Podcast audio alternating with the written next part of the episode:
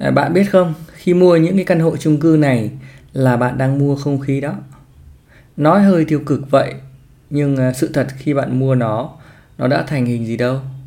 Hãy nhìn nếu bạn mua ở tầng 30 chẳng hạn, thì à, cái tòa nhà này 10 năm qua họ xây mãi cũng không đến cái tầng 30 đâu. Chúng ta chỉ có thể nhìn thôi chứ à, nói gì đến cái việc sở hữu cái cái tầng này. À, nhầm tưởng chết người khi chúng ta mua những căn hộ này. Chúng ta nghĩ rằng là chắc chắn có nhà. Và chúng ta có ước mơ để đến cái căn nhà đó. Để ở ờ. không đâu nhé.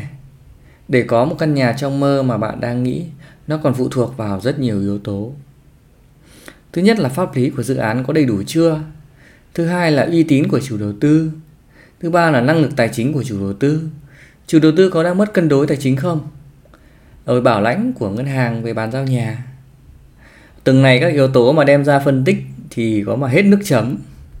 Nhiều người vì nhẹ dạ cả tin môi giới hay chuyên viên tư vấn mà xuống tiền ngay mua những cái căn nhà này để rồi sau bao nhiêu năm chờ đợi vẫn chỉ nhìn thấy nhà trên giấy.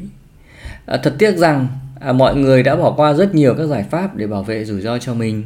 Ví dụ như à, chỉ mua những cái căn nhà mà có đầy đủ pháp lý chỉ mua những dự án mà đã xây xong ít nhất phần thô hoặc là đang hoàn thiện.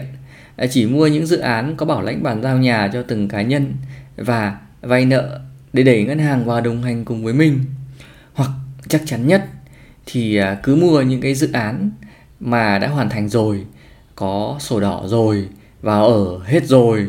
Chúng ta còn được trải nghiệm về những cái dịch vụ tiện ích sau khi mà hoàn thành, xem nó có vấn đề gì hay không như vậy là chắc chắn nhất. Nhà bây giờ thì nhiều lắm không thiếu đâu. Chỉ có cái nhà mà à, thu nhập thấp thì thiếu thôi.